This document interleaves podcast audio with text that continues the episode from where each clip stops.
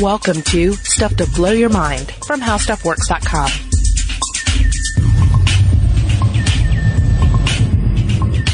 Hey, welcome to Stuff to Blow Your Mind. My name is Robert Lamb. And I'm Julie Douglas. And this week we're talking about vampires. Specifically, we're talking about vampire bats. But I, I feel like I have to, to urge everyone, like, don't don't run away. Because, no. Because on one hand, vampires, of course, as just in a, as a, as a whole, like bringing in all the various fantasy elements there, like that's completely overblown to the point that most people, I think, are, are getting, if not completely already, bored with vampires. You know, we, we kind of know what to expect yeah. with it. And then with vampire bats, I don't want to, you know, discredit them either, but on the, at, a, at a surface level, it's easy to say, oh, well, they're bats and they drink blood from cows. No big deal. I've seen them on, I've seen uh, Attenborough talk about them on documentaries, and yes, they're, they're neat, but I don't necessarily need to hear about them for an hour. But the thing is, when you really start asking questions about the blood diet and about Uh, the vampiric lifestyle style and how that evolved. Yeah. You really get into some crazy imaginative areas that, uh, that, that, that really blew my mind. Yeah, these guys are so interesting for, for many, many reasons. And we've talked about bats. I think we had a couple of bat episodes last year, maybe. Mm-hmm. Uh, we've talked about how, um, and we'll, we'll just, we'll discuss a little bit about this, but we've talked about how they have rich social bonds and, Uh, they are amazing creatures, and they have these, these forelimbs. If you look at their bodies, it's very easy to see the human hand and the human arm bones, uh, replicated in that wingspan. That alone gives us this idea that there's so much to this mammal, this only flying mammal, um, that relates to us. And then there's the weirdness of the blood diet, too. Uh, so let's, let's launch into these guys, because they're so amazing. Yeah, vampire bats. Now, bats exist uh, in various places throughout the world. We have uh, both the old world and the new world bats. Yeah. New world, of course, being the Americas. But uh, out of all these species, and uh, and we're talking uh, uh, over a thousand, like uh, eleven hundred five more or less different species of bats in the world. Mm-hmm. Uh, they make up a quarter of all mammal species. And yet, vampire bats, limited to three species currently. All three live in the New World, in the Americas, ranging from Mexico uh, to Brazil, Chile, and Ar- Argentina. And there's a reason for that. Yes. Uh, we'll get into that in a little bit. But uh, when we're talking about these three species, we are talking about Desmodus rotundus, Diphylla ecaudata, and Daimus yungi. And uh, respectively, we were talking about the common vampire, the hairy-legged vampire, and the white-winged vampire. Yes, and these are all three, again, they're vampires, they're sanguivores. They live, which, and they're obligate, obligate sanguivores, meaning they live exclusively on blood. They are obligated to drink it, right, or they will die. It's not just a situation of like, yeah, I eat, blo- eat bugs and then I, I get a little blood here and there. No, they exist solely on blood. And as we'll discuss, like, that's, that's a hard road. Like, blood is not a great nutrient. Like, if you had to choose one thing in the world to live upon, right, that's not a good choice. Like, that's why you have, that's really one of the reasons you have only three species out of these thousands of species of bats that do this. The rest are living on fruits or insects. And then here are these, these uh, guys and gals, and they're depending upon blood. Yeah, in a pretty limited region if you look at it from a world perspective. Um, but let's look at the way these guys uh, appear to us, because They're, they're quite striking. Um, they have these pig-like noses that, kind of, if you ever look at Angry Birds and you see the pigs, mm-hmm. they've got big gizmo ears. Yes. Right? And, um, they have a kind of a, it's been described as a cleft on its chin, which helps to channel the blood. Yes. And then, of course, these just razor-sharp teeth.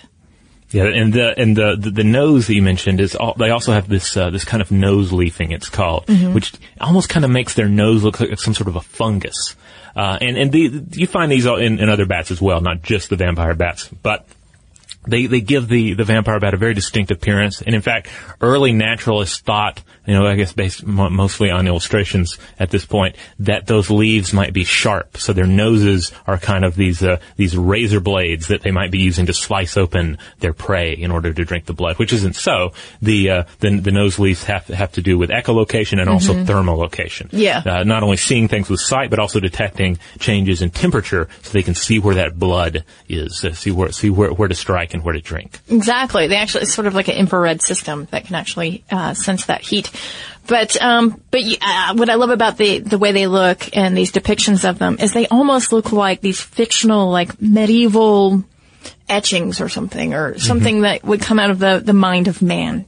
Because yeah, they look so bizarre. They they do. They have this goblin-y uh, uh, look to them, yeah. and it, it, you, it it's interesting because you. You look at, uh, at illustrations of fantastic uh, goblins and whatnot, mm-hmm. and, and monsters and demons, and then you look at the bat, and then you have to learn, well, what comes first, you know? Uh, to what extent has the bat influenced our iconography of the yeah. monstrous? To yeah. what extent has the monstrous uh, interpreted our interpretation of the bat? Because, for instance, the vampire thing, uh, it really, our understanding of the vampire bat is fairly recent. Uh, and, and again, they're in they're in the New World, they're in the Americas. Mm-hmm. But the idea of the vampire, uh, of, of some sort of creature that sustains itself on blood, uh, on human blood especially, like, that's a very old idea that you find, uh, you know, back in even in the Hellenistic ages and perhaps uh, you know even earlier.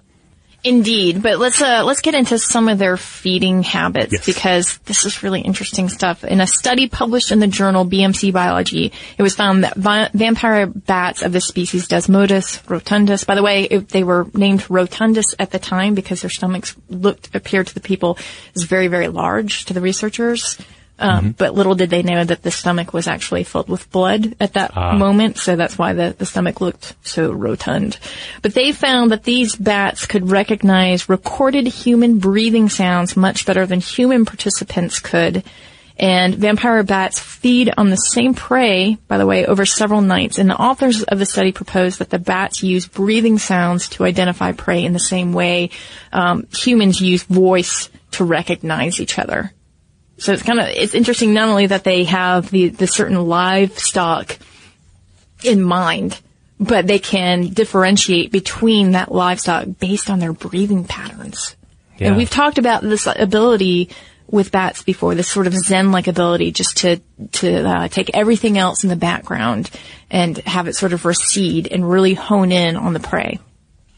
Yeah, they're amazing creatures. And, it, and, It's easy to focus on all on all of this uh the, the alien aspects of the bat, mm-hmm. uh because uh, as we discussed in a previous podcast, it's it's it's almost impossible to put ourselves in that perspective and to imagine seeing the world as the bat sees the world. Yeah. But they're also really social creatures. They typically gather in colonies of about a hundred animals, but sometimes they may live in they live in a group of a thousand or more, and. uh Incidentally, over that time, uh, a hundred bat colony can drink uh, the blood of, of twenty-five cows, but. uh But again, they're, they're very social. You see actual um, reciprocal uh, altruism in vampire bats. Mm-hmm. You see, uh, be, because as we'll discuss, it's essential with, with a blood diet to to get that blood every night if possible. And if you go forty-eight hours without blood as a vampire bat, you're starving.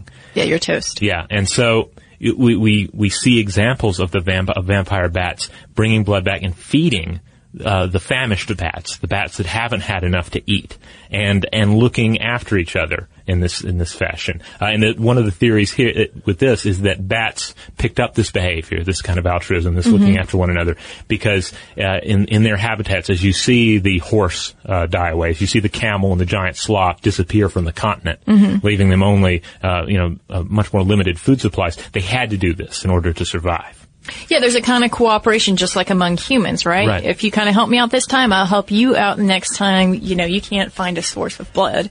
Right, they're, they're... That's what I said yesterday to you, right? Exactly. Yeah, and there's, there, there even, uh, you know, there's some degree of, uh, of argument, uh, in this, uh, on this particular topic among, uh, uh, bat researchers, but, uh, they may be able to weed out cheats. So if you're taking blood but not giving, mm-hmm. then they're gonna cut you off. Ah, that's yeah. interesting. And they, they have seen that in captivity, all, all of the bats will share a meal if, if someone needs it. But, uh, in their natural habitat, the adult males will not engage in this behavior. Hmm. The females will, of course. Though. Interesting. Uh, they also like to sniff each other as a greeting. Oh, good. And they perform social grooming of one another. Which is key. Uh, we'll be getting back to that in a minute. Yeah. And uh for their body size, vampire bats have one of the largest brains among bats. The neocortex is about twice the average size of other bats. And as we know about uh the neocortex in humans, it's really important in terms of social intelligence and social complexity. So it would make sense that um, it is so very large and that they have these very rich bonds with one another. And we have uh, talked about this before in the other podcast about uh, bats, but a lot of this has to do with their communication, which is super nuanced. Yes. We know, of course, they can recognize each other's uh, voices. We also know that um, bats share a common gene for communication called F O X P two with us. And uh, we also know, according to researcher Mirjam Kornschild and her colleagues at the University of Erlangen-Nuremberg in Germany, that the younger great greater sack bats, the, the, the baby ones, were observed stringing together screeches, barks, and hisses with no social context, essentially practicing language, much like a toddler does when it babbles. Wow. Yeah. So again, you see a, a lot of parallels with humans. All right. So let's talk about evolution. Now, mostly we're interested in the evolution of of, of vampirism, of, of depending upon that blood diet. But but let's let's step it out a little uh, a, a little more and think about the evolution of the bat itself. Uh, bats and birds, obviously, they have a great deal in common. Mm-hmm. Both uh, both are flying organisms, uh, yet they're very different. In birds, we have uh, the avians emerging about one hundred fifty million years ago during the Jurassic period, uh, and they go on from there to fly, swim, trot, and burrow all over the world.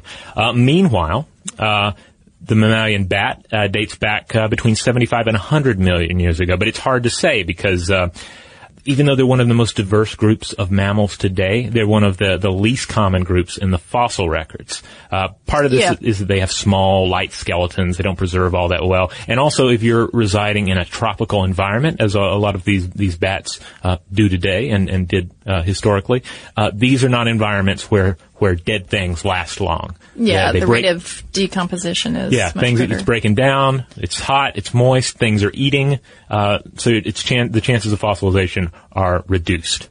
Again, there are over a thousand different species of bats in the world. They make up a quarter of all mammal species, uh, and among these we have the megabats, as opposed to the microbats. Uh, these are the large bats found in the old world, tropical rainforests, Australia, Asia, and Africa. Uh, the biggest bat in the world is the is the Malayan flying fox found in Asia. It weighs about two pounds and has a wingspan uh, span of about six feet. And that's uh, one of the fruit eaters. Uh, the smallest bat in the world is uh, Kitty's hognose bat, uh, also called the bumblebee bat, and that's uh, found in Thailand and weighs about two grams. Uh, it's about as much as a dime, by the way. And it has a six-inch wingspan. So both the bat and the bird learn to fly in their own way. And uh, there are other fascinating examples of their convergent evolution. Several dozen uh, bat species and more than three hundred species of hummingbird evolved to resemble each other, both anatomically and behaviorally, uh, solely because they existed in similar environments and exploited a similar resource. Name, namely nectar. All right, this is the, the sugary liquid bribe of pollen-producing plants. But those are the nectivores. And we're here to talk about bats with another highly specialized lifestyle for a liquid diet. And we're talking here, of course, about the sanguivores, the blood drinkers. How did the blood drinkers evolve? Well, the first vampire bats emerged less than twenty-six million years ago, according to genetic evidence, and they are closely related to insect-eating bats that may have gorged on the parasites of prehistoric beasts. So if you've just feasted on a fat, juicy tick, let's say, mm-hmm. then it's not too far of a walk in logic to see how some bats may have begun to have the taste for blood or to seek it out as, as a main source. Right. And we, we see this to a certain degree in birds. Uh, there are birds that occasionally or even frequently feed on blood. Vampire finches of the Galapagos Islands mm-hmm. occasionally feed by drinking the blood of other birds. Uh, meanwhile, there are plenty of birds that feed on ticks and other ectoparasites on large animals, you know, oxpeckers and the like. They're eating the ticks, they're eating the fleas, whatever. And then if there's a little blood there from the, the host organism, they'll, they'll go ahead and cross that line and have some of it as well. But there's little or no convergence between birds and bats when it comes to, to blood. When we're talking about obligate blood drinking, you don't see, uh, any obligate blood drinking birds, which is. Thank goodness. Well, yeah, thank, thank Imagine goodness. The pigeons out there. Yeah. So, so central are these blood meals to vampire bats that they actually have been messing around or modifying a plasminogen activator gene, which we have it, you know, humans have it, and it protects against heart attack by producing proteins that bust up blood clots, and they clear vessels. Um, but they actually have this uh, this gene that they can activate in their saliva. And David Liberles, a geneticist at the University of Wyoming in Laramie, studied three species of vampire bats and, and found this modification. And he found that two species that prey on livestock acquired additional mutations that prevent these P A proteins from being silenced by a natural inhibitor.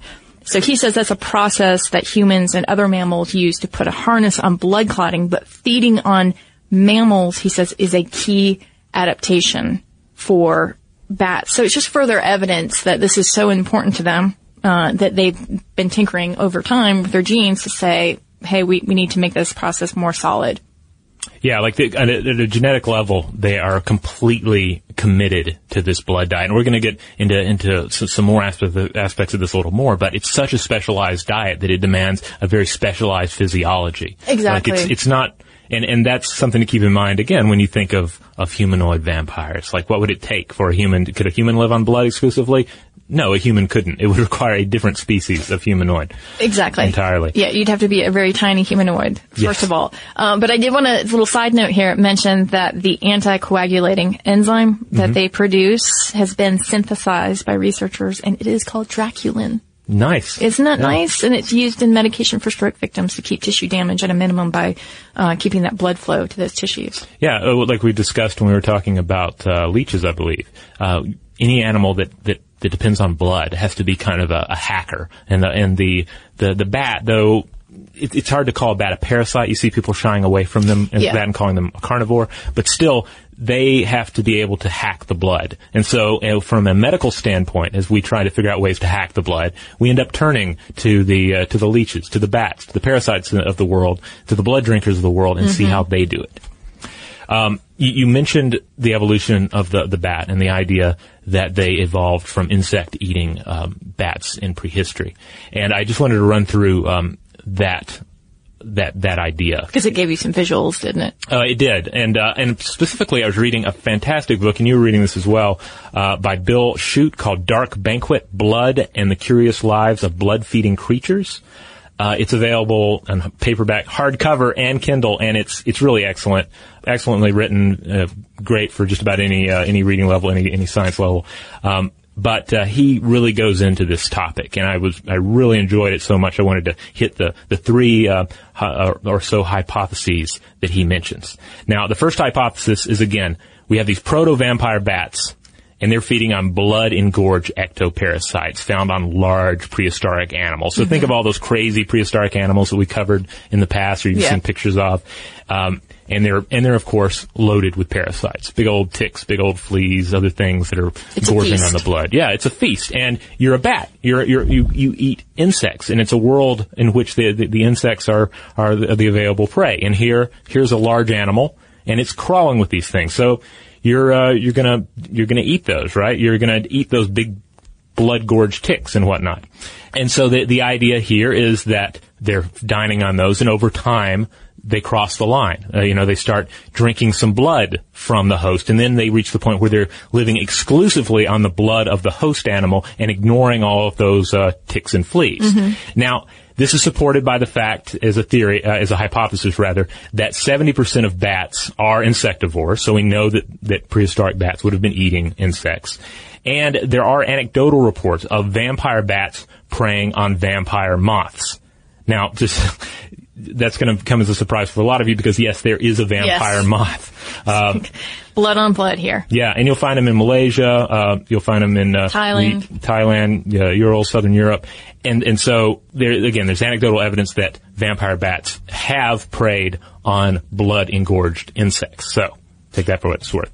Another scenario that lends support to this idea is the whole grooming thing, right? Because mm-hmm. you, you had pointed that out. That's that's important uh socially, that you sit there and groom each other. So that would be an opportunity to pick out some nice, juicy morsels, right? That so that could lend some support to it.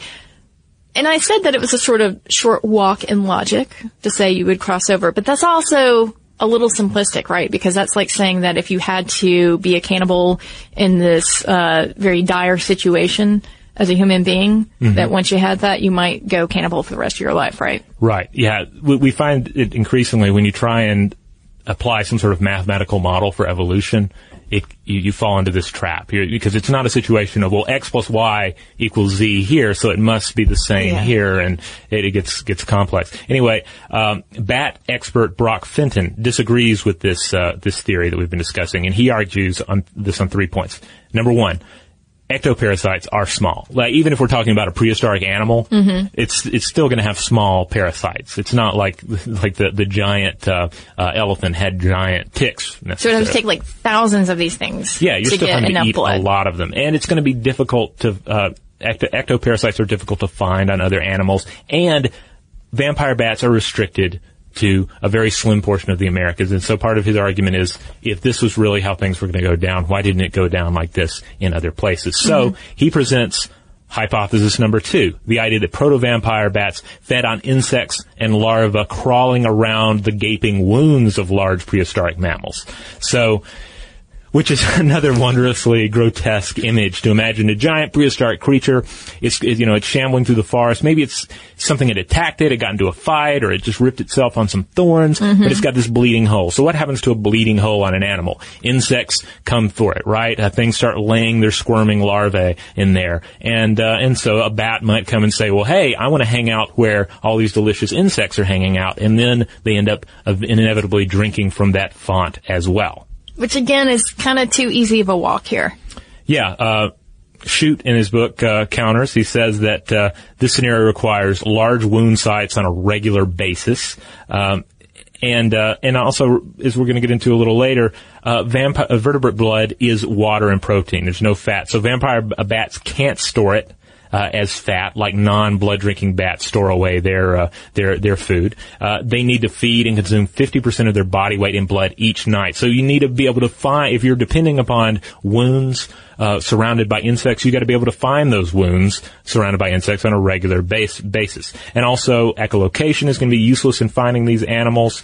Um, it's it's just there are a number of holes in this argument as well.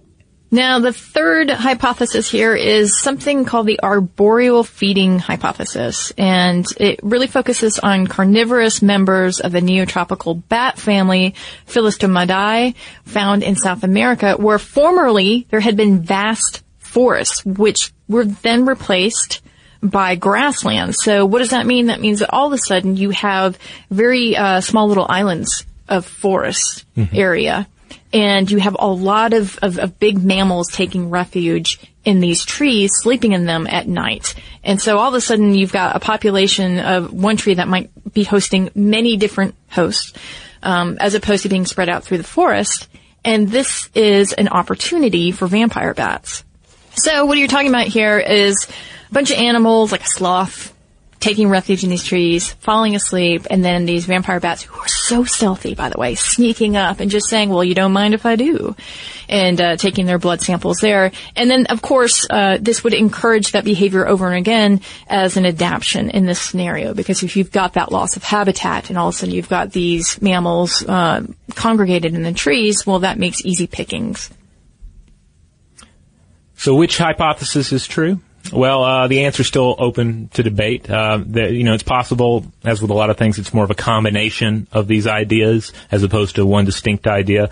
And, uh, uh, it, it, and we have to remember that it's, it's, it's, it's difficult to avoid falling into the trap of thinking of evolution as this clockwork, predictable scenario. Again, if it's X here, then it's X there.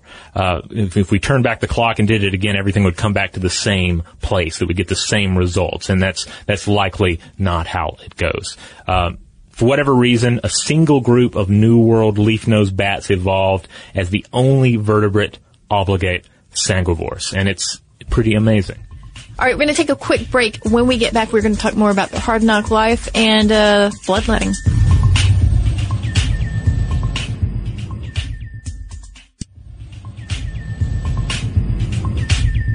All right, we're back. Let's talk about these vampire bats, because if you made it this far into vampire bat territory, you're about to get this serious blood payoff, because yeah. this is fascinating stuff. And uh, maybe we should start this section as like, you imagine you are the vampire bat, dear listener. Yeah, um, imagine that you have sort of gone down this uh, almost evolution. I don't, I don't want to say an evolutionary dead end, but you've you've gone down far enough that you're you're in this very niche area, and there's no there's no turning back. It's like that line in Macbeth, where Shakespeare says, you know, I've, I've waded, uh, the, the main character says, I've waded through blood so far that if I were to turn back, it would be just as much work to keep going. And that's where the vampire bat is. Yeah. It's a hard knock life that the vampire bat has evolved into, but there's no turn, turning back, at least not anytime soon. That's right. So you are stuck with this blood diet. And the bad news here is, again, we've talked about it before, blood just doesn't have much to it in terms of nutrients. In fact, eighty percent of it is water. So what do you have to do? Every night you must go out and hunt and lap up fifty percent of your body weight.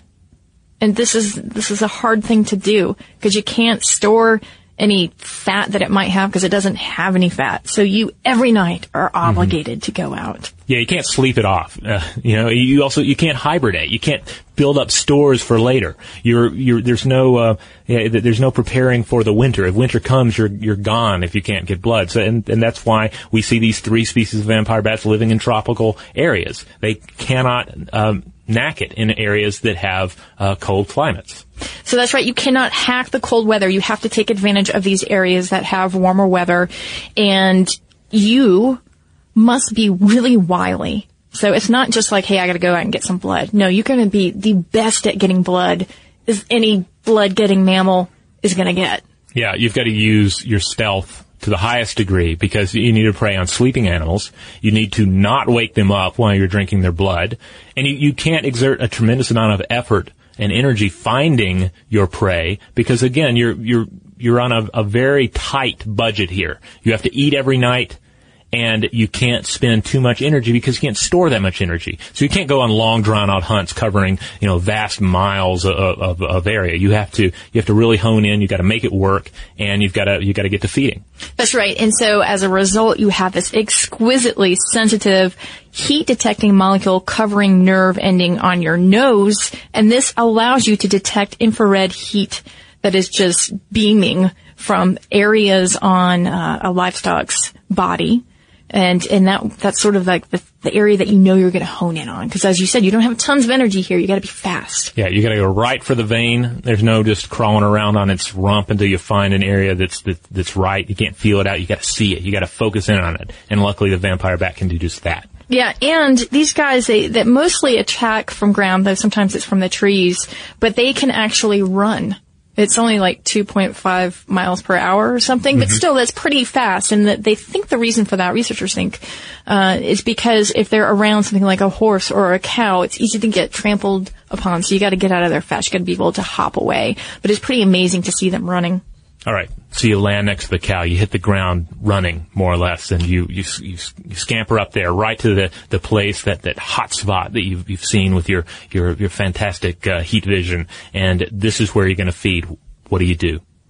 Well, first thing you do is you, you lick that area where the, where you're going to uh, apply the incision. Ah, the saliva, yeah. Anticoagulants. Yes, because the saliva here is, is key and is really amazing. Uh, to quote uh, Bill Schutt from his uh, book Dark Banquet, the process actually consists of a maddening cascade of chemical reactions that must occur before a clot forms. Because again, you're making, you're, when you make your incision now with your, your sharp teeth, mm-hmm. you're making a very small wound. You're not just, you know, you're not making this enormous font from which to drink. You're making something that, given its own devices, given the body's own defenses, this would normally close up in, in a couple of minutes. This is not, uh, right. You're not just, you know, opening a, a jugular here and dancing around the fountain. You're creating a small wound, but anticoagulants in the blood prevent it from clotting, allowing you to feed there for uh, the, the amount of time necessary to get that full meal. Yeah, in this case, about twenty, thirty minutes. Mm-hmm. And if you think about their incisors, they are knife-sharp. Um, and in fact, Bruce Patterson, a zoologist at Field Museum in Chicago, says you can actually cut yourself handling a bat skull in a museum. Wow. They're that sharp. Because, again, we're talking about efficiency here, getting in and getting in quick. And their tongues also get into the, the game here because they contain a specialized groove that allows a blood meal to flow via capillary action. So they do not suck, they slurp, they lap yes. up. Which is another thing to keep in mind because, again, it's it's a small wound that's not going to be held open by suction. And uh, and to, to your point about the teeth, that's another aspect of this too, is that it's such a small cut and it's made with such a sharp knife, you'd barely feel it while you're sleeping. Um, in his book, uh, Bill Schutt talks about an encounter with a bat and a hen that had him reeling. And I love this. Do you know what I'm talking about? I think so. So I was thinking about this. Not only does the bat have data from um, from that infrared molecule and data from the breathing pattern of the livestock, but it also has been observing it and perhaps taking those observations and um, passing them down among its young and so on and so forth. And what I mean is that Bill Schutt saw this bat sidle up to a hen, thought the hen was going to be like, no way, get away. Mm-hmm. But it did not, because the bat then went and cuddled up to the hen right at this area. It's called, um, I think it's called the brood patch. It's where chicks will go because there's more heat and more um, capillaries that are congregated there. So there's more heat available. So essentially this bat is mimicking a chick and oh. cozying up with the hen. And what he said is that he saw the hen like visibly look to be relaxed and then settle down. Mm-hmm. And then the bat kind of burrowed down a little bit more. And a couple minutes later, he saw evidence of that blood from underneath the hen where that bat had been suckling at the vein. Oh, wow. Isn't that, I mean, I that think it's amazing, amazing that yeah. it essentially said, hello, hen. I know I look like a bat, but really I'm a sweet little chick who just needs a little warmth. That is amazing. Yeah. Now, you mentioned the tongue earlier, and the tongue is also really key here. Again, the, the bat is not sucking the blood. It's it's lapping the blood. But uh, but lapping, it's easy to, to, to just say, oh, lapping, and just sort of have this loose idea in your mind of a dog or a cat lapping up uh, milk or water, which even that, incidentally, if you slow it down and look at the video, is a far more complicated process yeah. than we than we you know give it credit. With the bat, uh, you have this piston-like motion of the tongue, and it causes the blood to flow along a pair of grooves on the bottom of the tongue and into the mouth through that cleft in the lower lip that mm-hmm. we mentioned earlier. So you have to imagine that, again, it's like this piston action of the tongue, just and you get this flow going out of the wound uh, into the bat's mouth. Yeah, we're talking about a tablespoon when it's all um, done, but again, that's half of the, the bat's body weight. So after it leaves the tongue, it goes into the esophagus and down into the stomach, which is uh, richly lined with blood vessels that absorb that water, and that shunts it straight to the kidneys before it actually goes to the intestines. So the stomach thing is really important here because it is absorbing all of that water.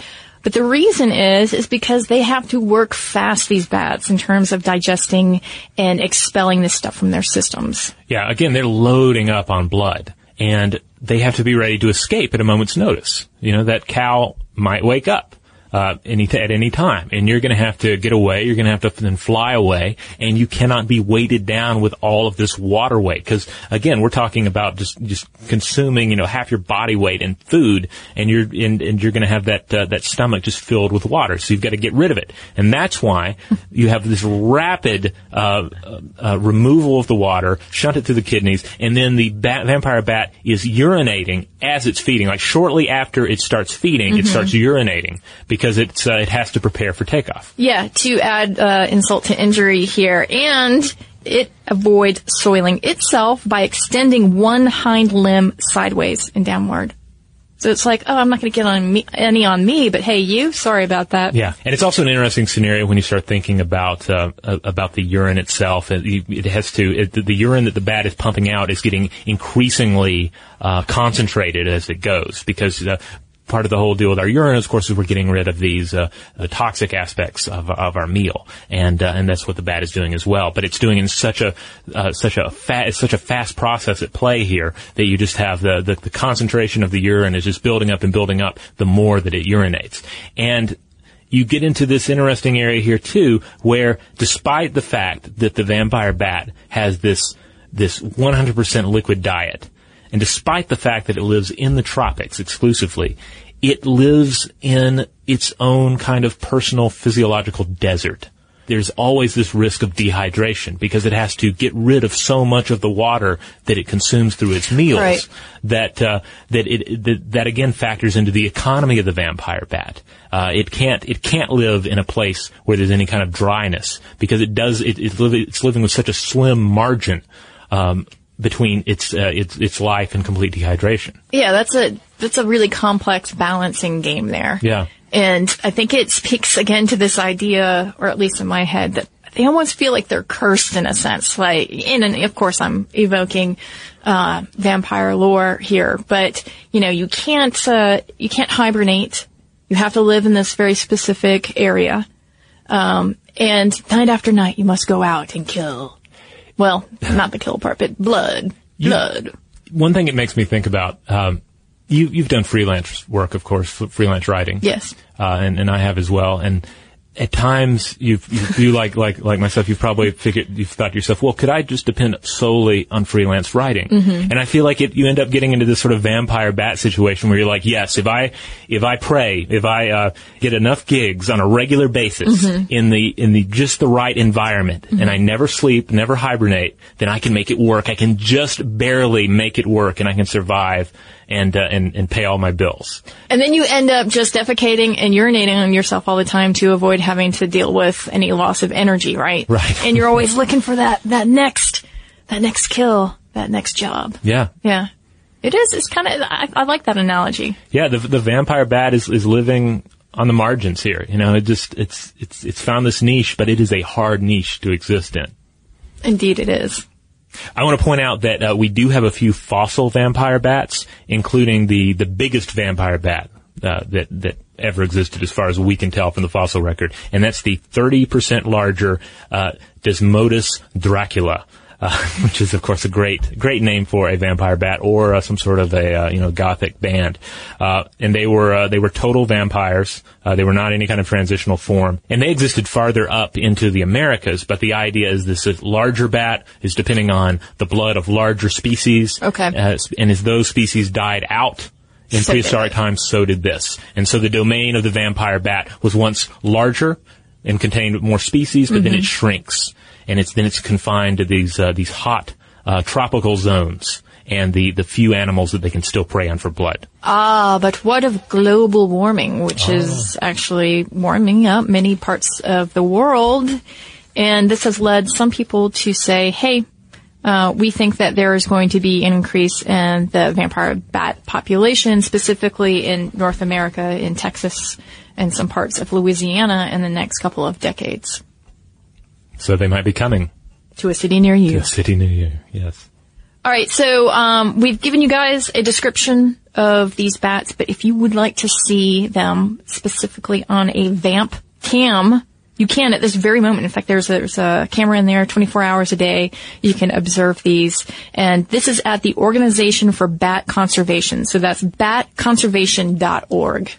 Yeah, I was looking at it the other day, and they're they're really adorable the way they're they're scurrying around. That's the thing about the vampire bat; it's like part of us responds to them, and we and with this uh with this ah, there's yeah. something kind of cute about them. But then there's also something that, in the, the very you know depth of our genes, we we can't help but find repugnant. They they they they walk that line. Well, the distance though of the vamp cam makes it all sorts of of adorable, right? You're like, my hand's not in that cage with them, right? So that's so cute that they're cuddling right now, and or... it's not full color e- either, so yeah. it's got that going for it. Yeah. So there you go, the vampire bat, the evolution of the vampire bat, the physiology of the vampire bat. I uh, I hope it, uh, it it allows everyone to to have even more respect for these uh, amazing creatures and just rethink the vampire equation in general.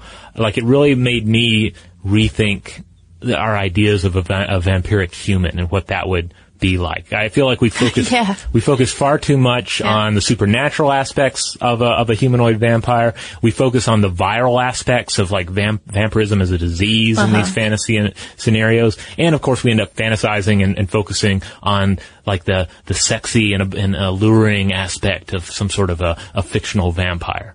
Whereas if we look to the biological example, if we look to the vampire bat, it paints an entirely Mostly entirely different idea about what a vampiric human would look like. I think the closest we've come is is, is the Nosferatu of the, yeah. the classic film and some of the uh, the rehashes we've seen. which is kind of like this withered figure, mm-hmm. um, not this robust uh, character wearing shades and a leather jacket yeah, and, and like ruling the night. No, because even the vampire bat does not rule the night. It knows it does. I mean, I'm I'm anthropomorphizing here. It knows it doesn't rule the night. It, it has to stick to the shadows. It has to conserve its energy, and it has to get the the easiest, uh, most filling meal it can. So the idea of this slim, ghastly corpse-like Nosferatu, mm-hmm. uh, you know, reeling in the shadows, like that's that's. I feel like it's that's the closest that we've we've managed to get. I agree. I wish that Jim Jarmusch's uh, new movie, Only Lovers Left Alive, would have explored that idea, which you explore in a blog post, by the way. Your monsters oh, yeah. of the week. I did a monster of the week on this idea. Um, so check that out if you if you want to kind of do some uh, reimagining of Dracula in popular lore. Yeah, I do want to see Only Lovers Left Alive. I didn't think that I would want to see another vampire film, but that one looks pretty good. Tilda Swinton, the magical yeah. unicorn of a human, is in it, so you kind of, I mean, I have to see it just for that alone. Yeah, I want to see that. I also want to see Neil Jordan's uh, Byzantium, which uh, sounds interesting. Like, on the surface, it sounds like just another scenario of, like, two two vampires, like a mother and a daughter vampire, and they... They're, you know, trying to find their way in a, a world of vampires and living in the shadows. But it's, uh, it's like misunderstanding a, each other. Yeah, but it's their mother daughter. But it's it sounds more interesting because it's like strong, it's supposedly strong female characters based on a play by a, a female playwright. Mm-hmm. So there's there's something about that that uh, I, I want to give that one a shot as well. All right. So what about uh, you guys and gals out there? Uh, what do you think about the the science of the vampire bat, the physiology and evolution of the vampire bat? Um, how does that make you rethink these curious creatures? How does it make you rethink uh, the, the the myth of the vampire as it exists in folklore and in popular culture? Uh, we'd love to hear from you, and you can find us at all the normal places.